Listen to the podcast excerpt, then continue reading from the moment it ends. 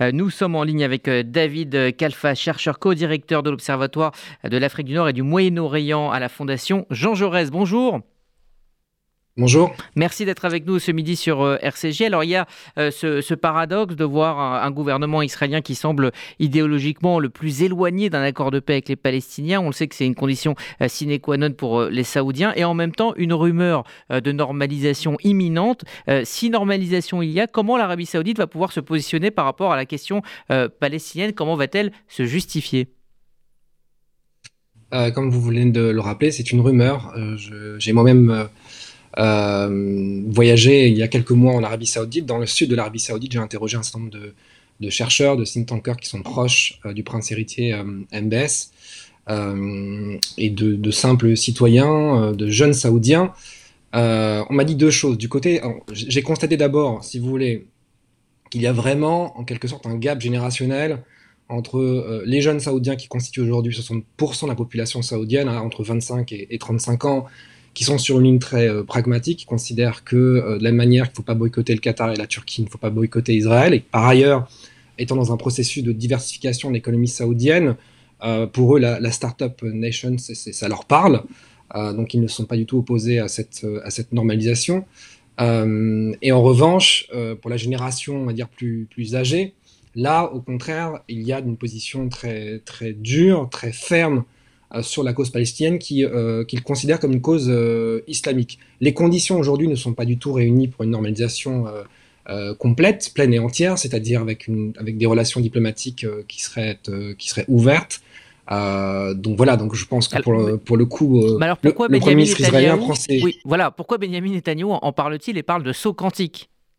Il doit avoir des éléments parce que, euh, parce que tout simplement, ça fait partie de sa, stratégie. Si vous voulez, il a, il a euh, déclaré que deux de ses principaux objectifs pour cette nouvelle mandature, c'était un, euh, une extension, un élargissement, si vous voulez, des accords d'Abraham à l'Arabie Saoudite, et deux, la, neutralisation du programme nucléaire de, l'Iran.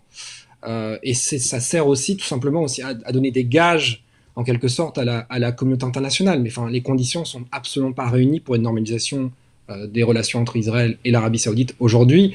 Euh, je pense qu'il prend ses désirs pour, pour, des, réalités. Euh, il est clairement aujourd'hui dépassé par son aile, droite.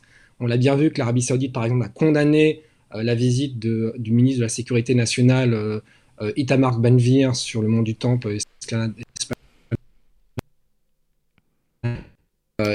Euh, tout comme les think tankers qui sont proches euh, de d'MBS, ont déclaré Urbi et Orbi que les conditions n'étaient pas réunies, puisque actuellement, ils ont besoin, si vous voulez, l'Arabie Saoudite étant euh, le pays qui a les deux lieux saints les plus importants de, l'islam sunnite, ont besoin d'un certain nombre de gages sur des progrès sur le, dossier palestinien pour pouvoir avancer vers une normalisation, j'ai envie de dire, ouverte, publique, formelle des relations diplomatiques entre Israël et l'Arabie saoudite.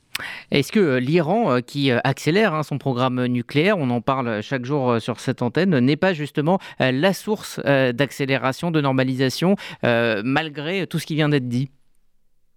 Il y a une normalisation, si vous voulez, dans les faits. C'est-à-dire que depuis déjà quelques années, les relations entre les Saoudiens et les Israéliens se sont développées, étendues, notamment dans le domaine du, du renseignement, du renseignement militaire et civil.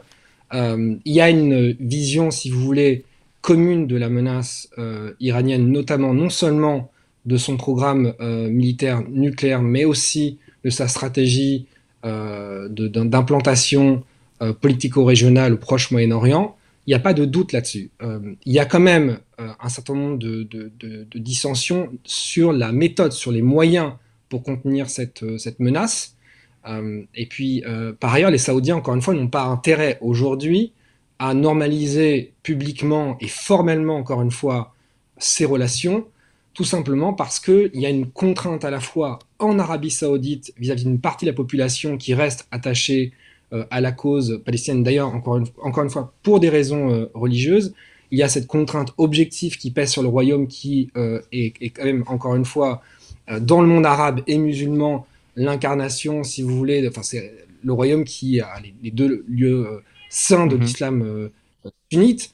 Donc on, est dans cette, cette, cette, dynamique de rapprochement dans les faits, qui est graduel, euh, qui n'est d'ailleurs pas simplement, qui ne relève pas simplement de, du, militaire et du renseignement, parce qu'on a vu aussi que les Saoudiens ont ouvert leur espace aérien à l'aviation civile israélienne. Donc, il est incontestable qu'on assiste à un processus de rapprochement historique, mais encore une fois, on n'est pas à la veille de la signature d'un accord de, normalisation en bonne et due forme parce que le contexte politique actuel israélien n'est pas favorable à une telle normalisation.